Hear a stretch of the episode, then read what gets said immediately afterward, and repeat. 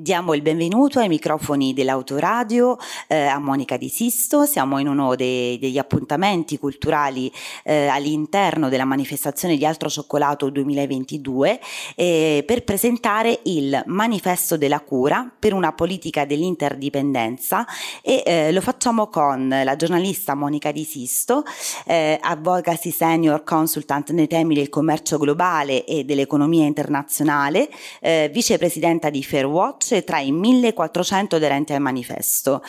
Allora Monica, il manifesto della cura per una politica dell'interdipendenza, come nasce questo manifesto nel periodo di pandemia, eh, quando poi si è sentita la necessità di spostare il riflettore da un'ottica capitalista, da un sistema neoliberista che ha condotto, che ha ridotto il, il concetto di cura ad una questione individuale da comprare sul mercato, eh, abbiamo visto con una progressiva eh, privatizzazione dei sistemi sanitari e sociali, eh, di spostare questo riflettore settore verso la formazione, eh, verso il concetto di cura eh, in prima battuta e poi fino alla formazione di un vero e proprio care collective che eh, vuole dare vita ad una comunità di cura. Come si arriva alla formazione di questo manifesto? Beh, innanzitutto eh, quando siamo rimasti a casa con il lockdown ci siamo resi conto nei primi giorni che ad esempio noi eravamo in casa e le mascherine stavano da un'altra parte del pianeta. Noi eravamo in casa e in effetti non si sapeva come organizzare organizzare le città di fronte a, quella,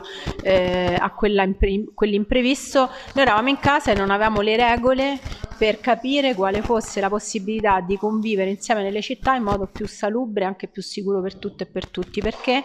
un evento così imprevisto, ma prevedibile, perché le istituzioni internazionali ne parlavano da tempo, un evento simile poteva succedere con, ed era successo anche in molti territori con le emergenze del, legate per esempio ai cambiamenti climatici, alle catastrofi che c'erano state, allagamenti eccetera. Beh, tutto questo non ci aveva insegnato a trovare una modalità diciamo anche di risposta solidale e anche di, di, appunto, di convivenza diversa.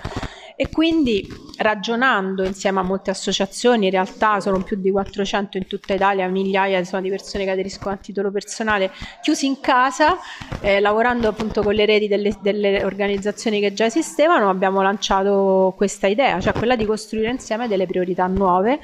basandoci già su delle riflessioni che avevano fatto economisti e sociologi, appunto un po' del mondo anche femminista, ma anche del mondo più, più giovane, no? del 2017, questo, manifest, eh, questo, manifesto della cura che era stato lanciato a Londra da questo collettivo di, di studiosi che provava appunto a reinterpretare la società e a capire come riorganizzarla. E da qui eh, è nato questo percorso che poi ha abbracciato appunto tante realtà come anche quelle del commercio equo che ci ospita oggi. Nella presentazione tu hai messo a fuoco anche un altro tema che è quello dell'interdipendenza, che eh, sicuramente è venuto alla luce sotto il periodo della pandemia. Abbiamo sentito la necessità no, di prenderci più cura gli uni degli altri, abbiamo sentito delle necessità che sono state anche quelle materiali, no? della spesa, quindi tutta la logica del mutualismo, e, e, piuttosto che badanti o persone che comunque già si occupavano di cura e abbiamo sentito proprio la, la necessità fortemente di mm, queste figure eh, e soprattutto abbiamo visto come queste figure per anni siano state dimenticate, messe da parte e non, è, sta- non è stata data loro la giusta importanza. Eh, quindi come possiamo dare vita a sistemi in cui l'interdipendenza degli uni dagli altri sia finalmente riconosciuta in forme solidali? Beh, innanzitutto riconoscendola. Eh, ho raccontato anche nell'incontro che a me è successo di essere chiamata insieme ad altri amici a portare la spesa in uno dei quartieri più ricchi di Roma eh, perché lì c'erano delle famiglie che vivevano insieme e che facevano appunto i badanti e anche i pulitori, insomma di, di, fam- di famiglie molto ricche erano rimaste senza niente. E quel tipo diciamo, di presenza in quel quartiere così ricco non era stato neanche mai supposto, immaginato e questo ci ha portato diciamo, ad avere un'idea, un, un pensiero di complessità. Quello che io temo è che eh, diciamo, gli shock si dimentichino presto e si preferisca diciamo, delle, de, praticare delle soluzioni conservative che guardino indietro. Eh, è importante sentirsi comunità, quindi ricordarci che siamo non soltanto interdipendenti, cioè quindi dipendenti gli uni dagli altri e dalle altre, ma anche che i bisogni di cura evolvono e in uno scenario così fragile come quello in cui stiamo vivendo, noi per esempio torniamo ad avere dei bisogni di cura post bellici, abbiamo addirittura dei reduci, cosa di cui non ci rendevamo neanche più conto di avere bisogno, no? dopo gli ultimi conflitti c'erano, c'erano tanti conflitti anche bellici in giro per il mondo, ma non ce n'era visibilità. Quindi è importante percepirsi come, come, comunità attiva per spingere le istituzioni a invertire le priorità. E se le istituzioni non capiranno da noi quali sono le priorità, continueranno a fare ciò che diciamo, li tranquillizza e quindi al massimo stringere i cordoni della sicurezza, piuttosto che invece investire in cura, perché appunto la cura è invisibile e spesso per invisibili da invisibili o da invisibilizzati e per invisibilizzati.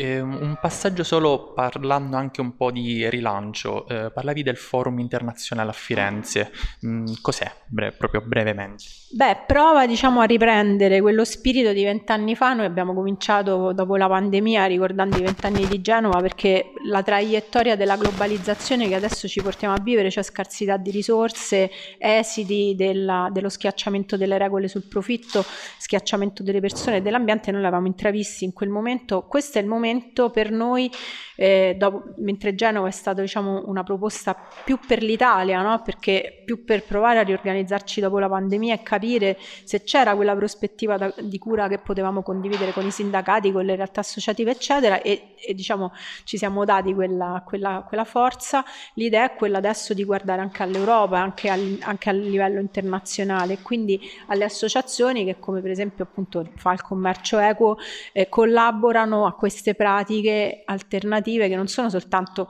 i lavoretti dei buoni, no? ma sono dei modelli eh, attraverso cui si potrebbe veramente fare un'economia buona per tutte e per tutti e anche diciamo, ridisegnare un sistema delle cure, un'idea della cura intorno all'idea della fragilità che è la cifra della, della, nostra, della, nostra, vita in questo momento. Noi purtroppo siamo schiacciati sull'idea dell'invincibile, no? siamo tutti Marvels a casa nostra, il punto è che non è così perché il nostro pianeta è in una fase molto critica e, e quindi ci preoccupiamo dei ragazzi che tirano la zuppa, quasi dispiaciuti più della zuppa che del, del problema che queste persone siano costrette a questo gesto perché l'evidenza di alcuni temi non viene assunta in modo molto serio. Appunto con il manifesto della cura si sono messe insieme tantissime realtà eh, per portare avanti questo discorso e la volontà comune è comunque quella di riuscire ad uscire da questa crisi e in cui in realtà siamo ancora perché usciti dalla pandemia siamo entrati in una guerra, quindi le situazioni da affrontare stanno sempre più eh, diciamo aumentando e degenerando, quindi anche i nostri mezzi, ecco appunto quali sono i mezzi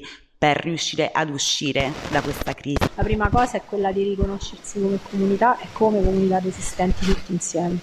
E questo si fa col vicino di casa, si fa con, le, con i compagni di scuola del, di tuo figlio, si fa con i compagni all'università, si fa con le persone che lavorano con te, si fa con le persone del tuo quartiere. In, ogni, in ognuno dei nostri quartieri c'è un orto urbano, una scuola aperta, eh, una bottega del commercio eco, un'associazione che fa mutualismo, che fa solidarietà, che si impegna, eccetera. L'idea è quella che insomma, ci, ci, insegnano gli operai della GKM di Firenze e la pratica eh, diciamo, ultima no, nostre, dei nostri campi di, di, di, ripresa e di riproposta, cioè chiedere, chiedere chiedersi come stai,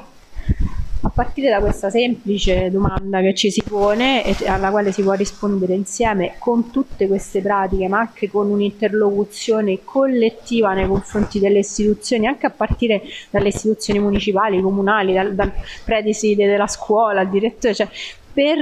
avvicinare quest'idea diversa no? di cura e di centralità della cura alla nostra vita quotidiana. Basta poco già si, ci si sente meglio e si è, come dire, eh, esempio di quello che ci può essere di meglio e anche di più alto della fatica che noi facciamo tutti i giorni. Questo anche un po' uno dei tanti temi affrontati qui all'altro cioccolato 2022, come riuscire, appunto sono questi temi trattati, la cura verso se stessi per primi, verso gli altri e l'inter- come l'interdipendenza riesca a far poi passare questa cura al proprio territorio, al proprio ambiente, al proprio vicino. Ringraziamo Monica Risisto per essere stata con noi. Grazie.